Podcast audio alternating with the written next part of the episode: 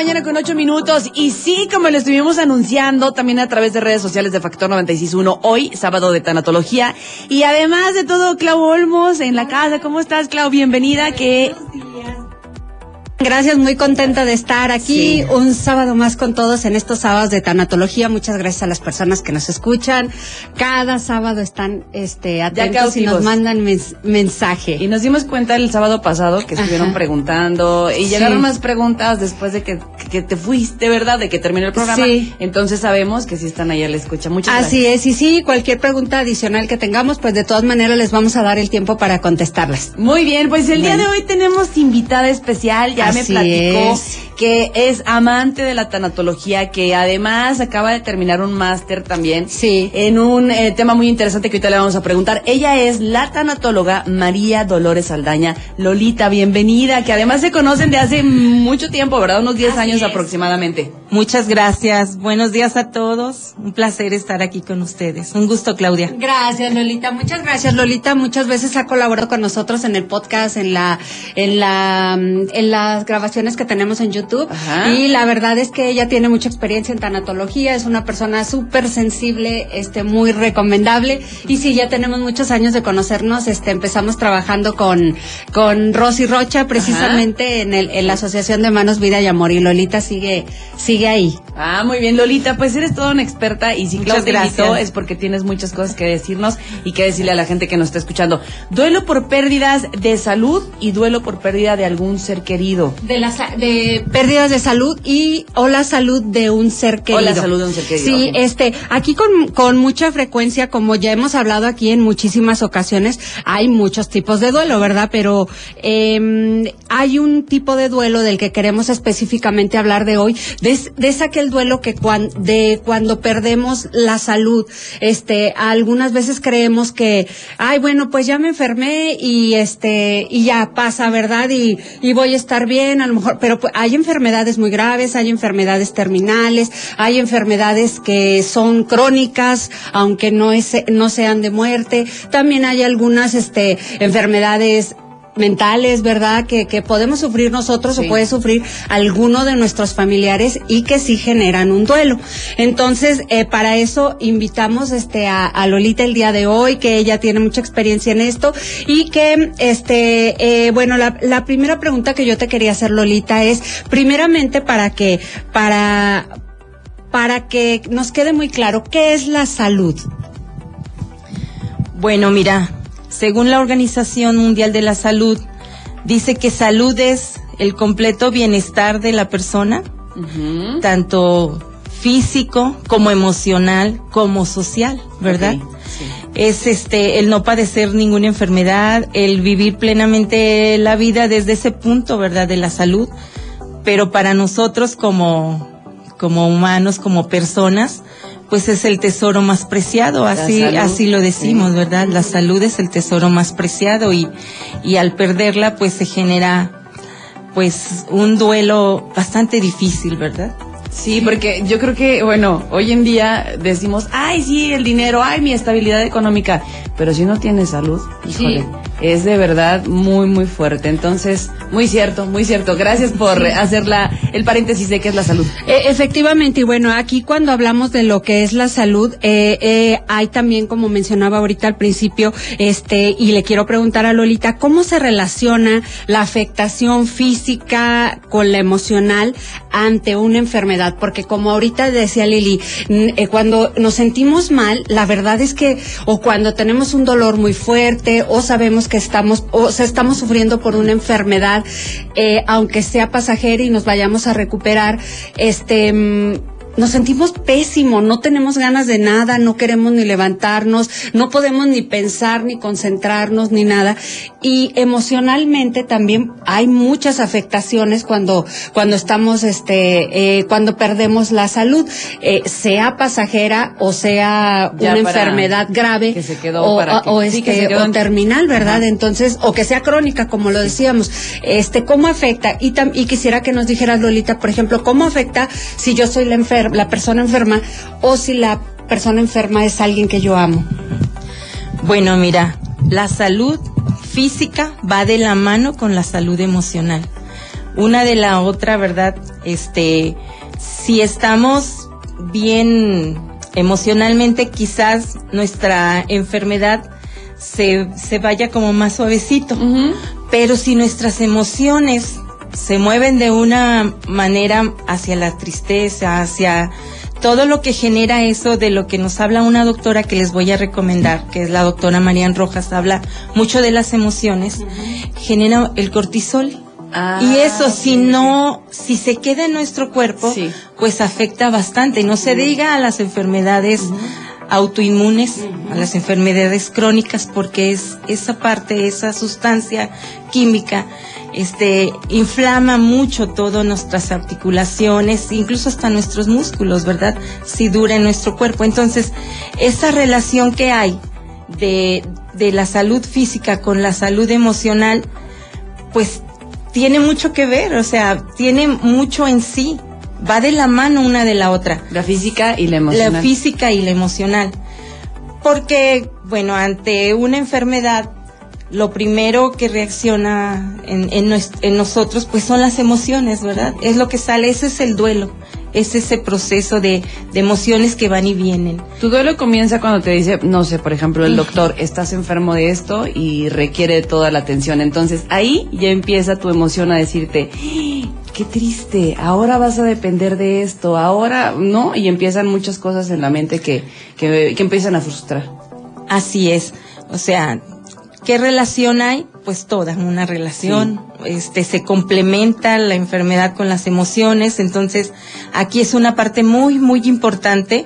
Este, y se relacionan de una manera vital. O sea, este, si, si ante un dolor, ¿verdad? Ante un diagnóstico, ante un todo, generamos todas esas emociones que pueden venir de momento ante el diagnóstico de devastación, pues entonces, este, que, eh, las emociones que se están generando están afectando, están afectando nuestra salud.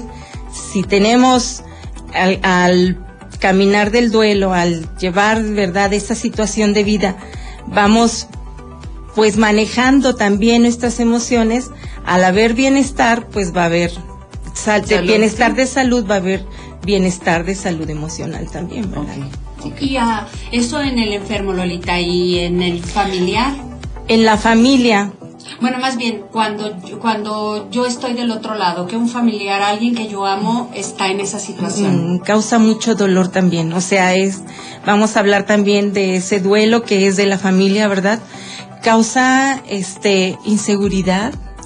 ¿Qué va a suceder con mi ser querido, con mi mamá, con mi papá, con mi hermano, con, con mi hijo, verdad? O sea, con quien haya sido diagnosticado, este, lo primero que surge es esa inseguridad, ese miedo, ese miedo de qué va a pasar, o sea, De perderlo, Sí. de perder a esa persona sobre que amas. todo lo, prim- lo primero que se te viene a la mente es se va a morir, Claro. ¿verdad? Y eso hace pues un eco de dolor, de desesperación, ¿verdad? Al dar un diagnóstico de una enfermedad terminal, crónica, autoinmune, ¿verdad? Lo que sea, no solamente es la pérdida de la salud, lo que se nos está dando, o, o la pérdida de, de, De de, la- esa seguridad de mi familia, De esa sino- estabilidad de que esa había. estabilidad que había, sino es una pérdida múltiple, como lo habíamos hablado en otro programa. Ante una enfermedad no solamente es la pérdida de la salud, es una pérdida múltiple, ¿verdad? Porque surgen muchas pérdidas, incluso hablábamos de la pérdida hasta de la economía, porque a veces no hay dinero que alcance Para para, una cubrir enfermedad. una enfermedad. Así es. O- Oye, Lolita, y por ejemplo, yo me he dado cuenta este con, con, con personas que he acompañado en sus duelos, eh, eh, esa, esa parte de, mm, de que no estamos nada acostumbrados a ser vulnerables. Y este sí. y, y nos da miedo mostrarnos vulnerables ante nosotros mismos, hazte fuerte, hazte fuerte, haz como que no pasa nada. Eh, la persona tampoco, el enfermo, obviamente no se quiere mostrar vulnerable, nosotros no queremos mostrarnos vulnerables ante, ante un enfermo, pero yo he visto que esto nos causa muchísima frustración. Y yo ahorita, ahorita que estamos, estamos hablando de este tema, digo, sentirnos vulnerables y ayuda, mostrarnos vulnerables y ayuda, porque yo le puedo, te puedo abrazar y decir y llorar contigo y decir, vamos a salir de esta, vamos a ponerle ganas, vamos a hacer esto, aquí estoy contigo, no estás solo. Y, y a su vez el enfermo puede también decir, si es cierto, o igual verlo desde un punto de vista un poco más real dependiendo de la enfermedad que sea. Ahorita dijiste algo bien importante de que, de que hay enfermedades, eh, eh, palabras, o sea, nombres de enfermedades que ya nos causan pánico de entrada, o sea, si te dicen cáncer, te imaginas inmediata y automáticamente lo, lo peor, la muerte, te la imaginas, de hecho ya de entrada a mí, a mí me pasó. Y, y la verdad es que, que este, que es nuestro desconocimiento del tema, ya cuando nos metemos un poquito más sabemos que, bueno, si bien muchas personas no este, no sobreviven a estas enfermedades, muchas otras sí, ¿verdad? Y este, y, pero mostrarnos vulnerables también significa y representa pedir ayuda, ¿verdad? Este, eh, tanto a nuestros familiares, tanto amigos, eh, eh, tanatólogos, psicólogos, gente que nos pueda dar algún acompañamiento. Ok, 10 de la mañana con 28 minutos y continuamos en un tema más de tanatología con Clau Olmos y nuestra invitada eh, Lolita Saldaña, que también es tanatóloga y experta en el tema. Continuamos con una pregunta. Sí, claro que sí. Mira, Lolita, yo te quiero preguntar porque esto es algo que siento que, que todos los enfermos cuando llegan a este, a este punto que se enteran que tienen una enfermedad, este, crónica, terminal, pasajera, pero que es una enfermedad que les impacta, este, qué incertidumbre y miedos, este, sienten eh, tanto la persona enferma como nosotros los familiares?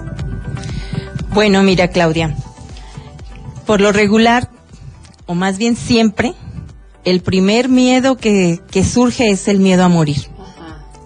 ¿Verdad? El miedo a morir y cuándo me voy a morir. ¿verdad? Pero también el miedo a sufrir. A sufrir. A sufrir el miedo a... quiere sufrir. No, exactamente. No queremos sufrir. No queremos sufrir. No.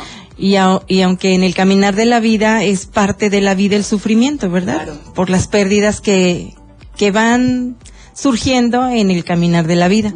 Pero también existe el miedo al dolor, ¿verdad? Me va do al dolor físico, al dolor físico, ¿verdad? Y también surge una inseguridad ¿qué va a pasar conmigo? ¿Qué va a pasar con mi familia? Con mi trabajo, con mi entorno, con mis pertenencias, con mis cosas, ¿verdad? ¿Qué va a pasar? ¿Qué voy a hacer con ellas?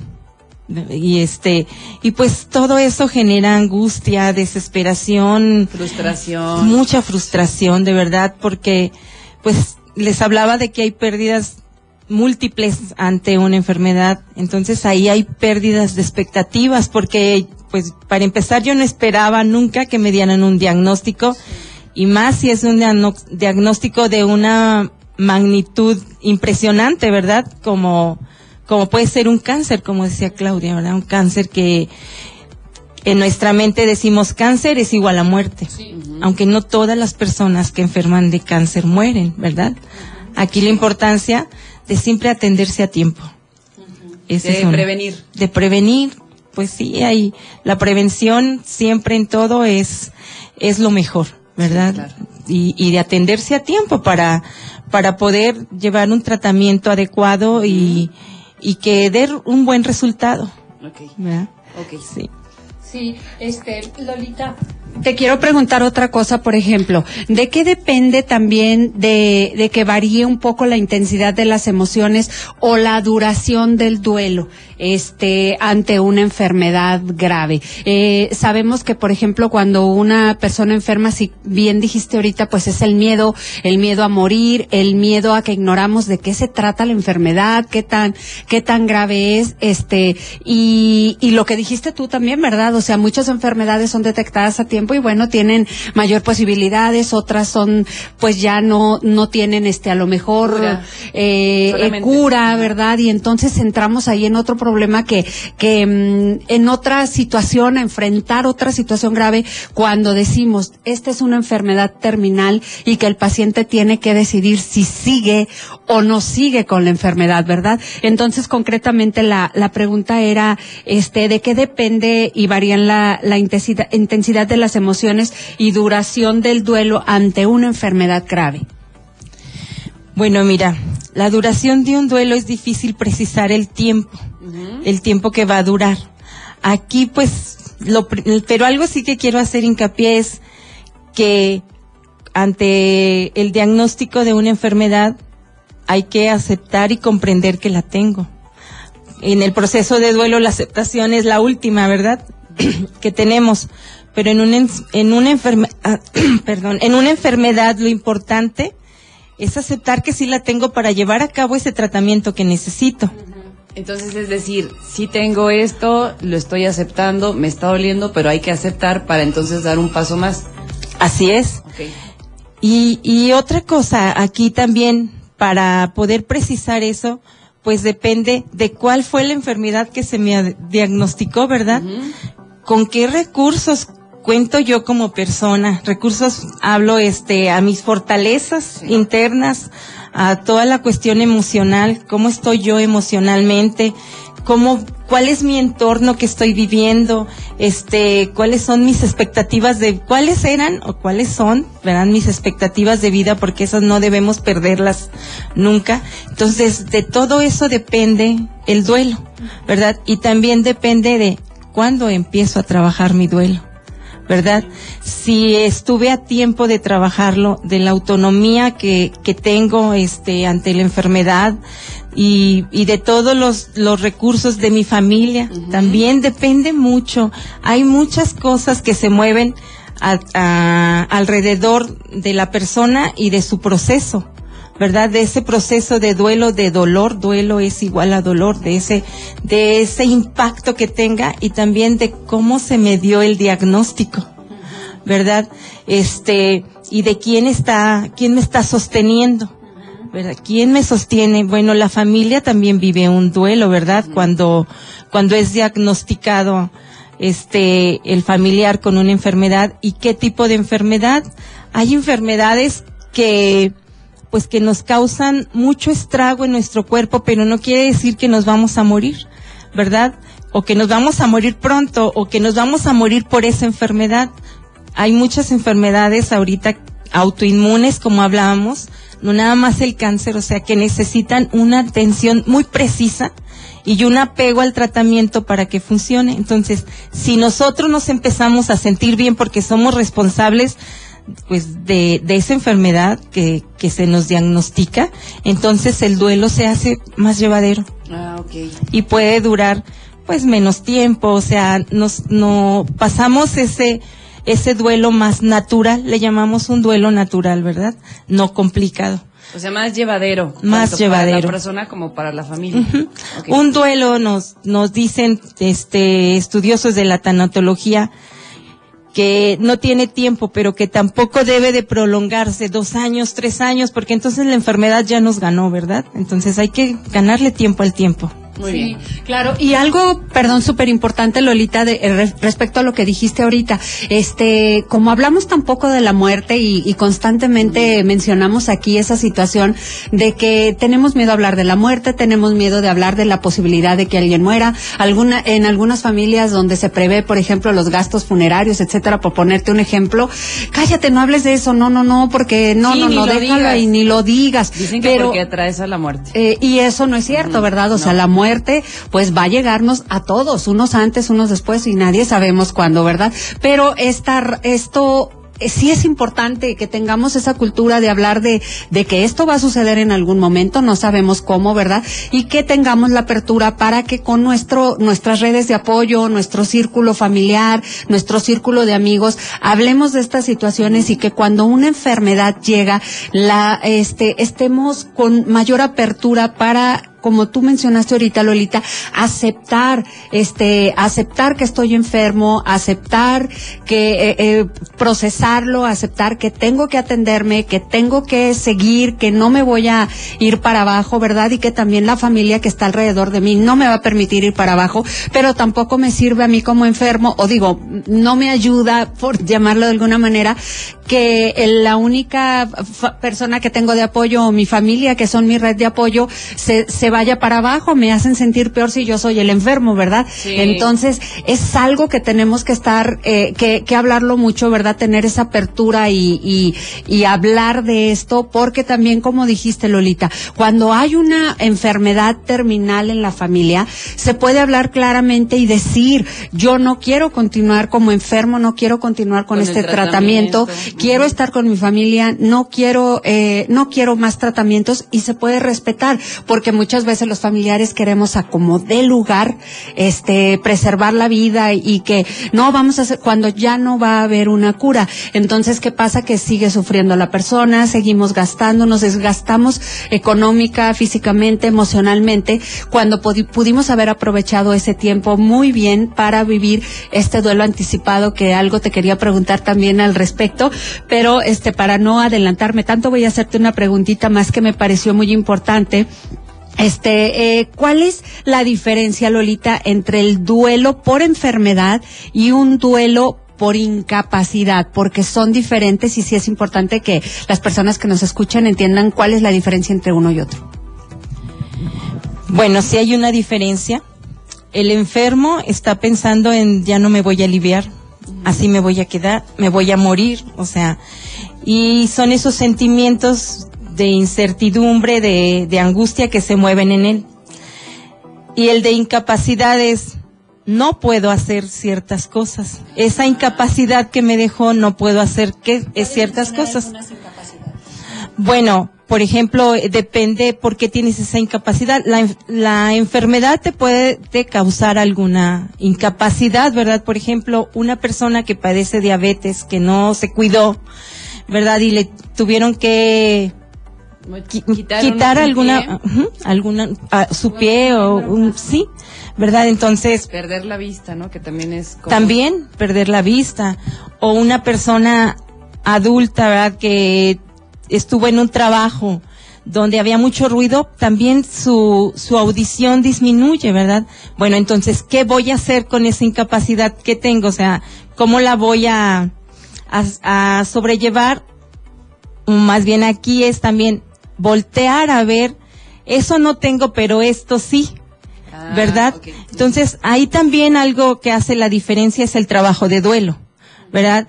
En la enfermedad, pues es a, ayudarlo a aceptar pues que padece esa enfermedad, el apego a su tratamiento, ver los recursos que tiene y en una persona que sufre una incapacidad por un accidente también puede sufrir alguna incapacidad, ¿verdad?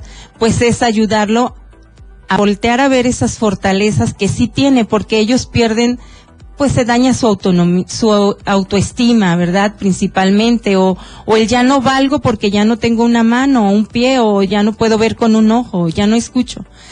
Este, se sienten disminuidos pero al fin y al cabo la dignidad del ser humano es la misma, ¿verdad? Veas o escuches o, o no, hayas perdido un miembro, un miembro la, en, que volteen a ver esa parte.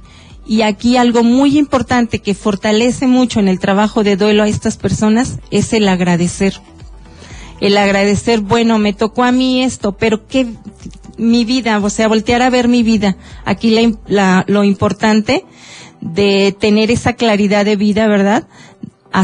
A, lo que dure, ¿verdad? Porque como bien lo dijiste, Claudia, de todos modos la muerte va a llegar. Ayer leía a una persona que decía, si fuéramos inmortales, veríamos la manera de morir, porque iba a llegar una manera en que, ¿por qué? O sea, ya, ya por favor.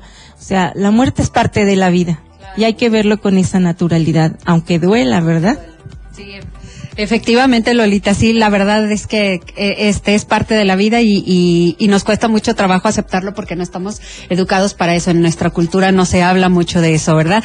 Bueno, ahora yo quiero preguntarte, Lolita, otra cosa referente a, a las, a las poblaciones especiales que son un poquito más vulnerables. Concretamente me quiero referir a los niños y a los adolescentes. Cuando un niño está enfermo, en que él es el enfermo o cuando eh, papá, mamá son los enfermos, este, ¿qué hacemos con estos niños que están enfermos para tratar eh, estos temas? Y también cómo tratarlo cuando papá y mamá son los enfermos y, y, y este, y que a veces somos muy condescendientes con ellos y actuamos como si los niños no entendieran o no se dieran cuenta. Bueno, aquí cómo hablamos con, con los niños de esto, ¿verdad?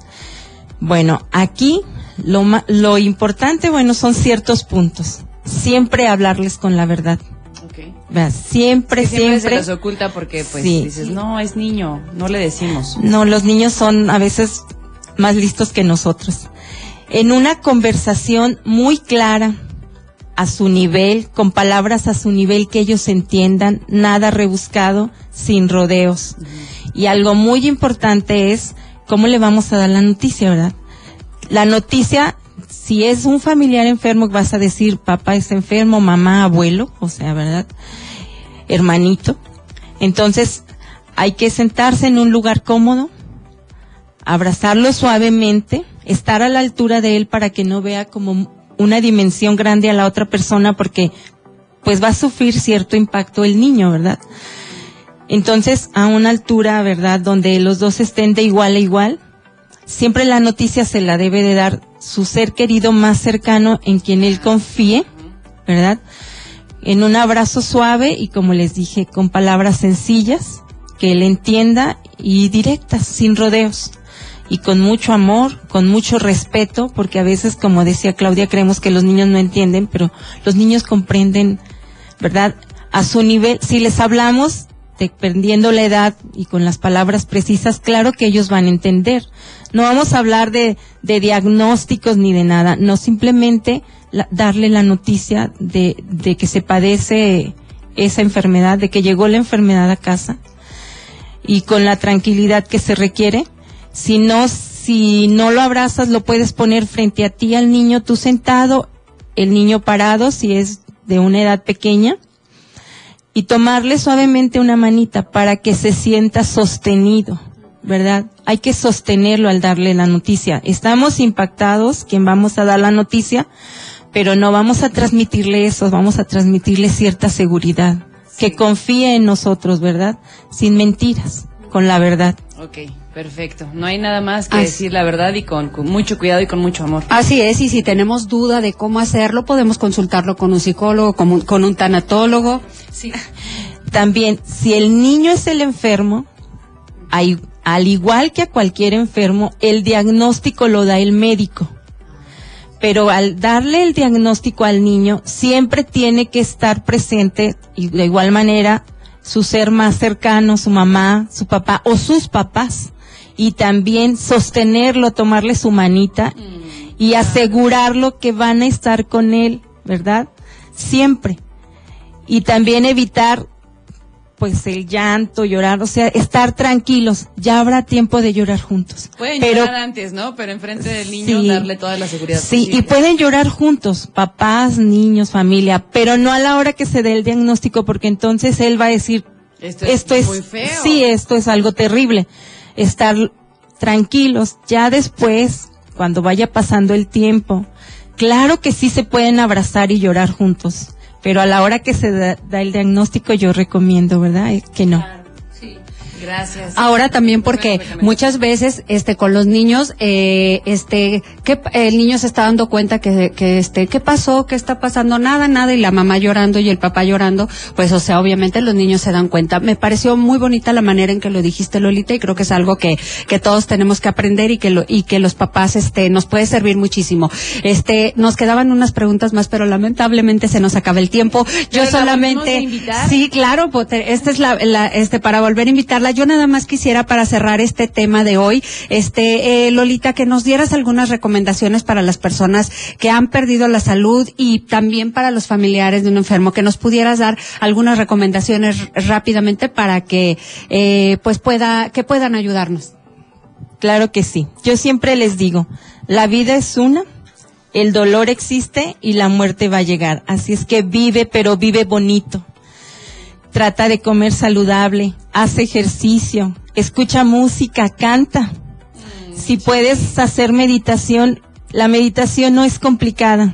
Meditar incluso es respirar profundo, sentir tus pulmones y cómo entra el aire y exhalar. del corazón. Exactamente. Orar también es meditar. ¿verdad? Buscar ese equilibrio espiritual, que nada más eso, que si llenas tu espiritualidad es lo que te va a dar el equilibrio, no perder la fe ni la esperanza. otra cosa que les que le escribí para que no. Ah, bueno, también leer un buen libro, un artículo. Abraza y di te amo. Y esto que escribí lo quiero leer así. Deja de luchar por la vida que soñaste y vive la vida que tienes.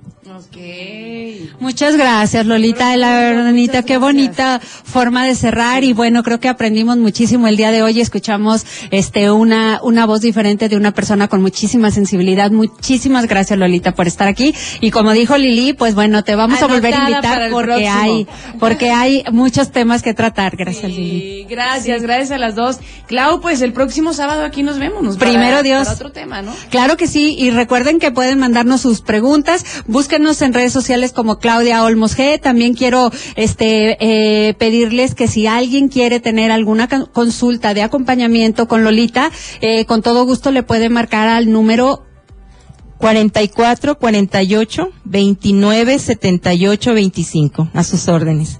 Si alguien no alcanzó a escucharlo, nos puede mandar un mensajito y nosotros con todo gusto se los mandamos. Muchísimas gracias, a todos y nos vemos el próximo sábado, primero Dios. Vamos a más música, escuchas Factor 96.1, Energía Total.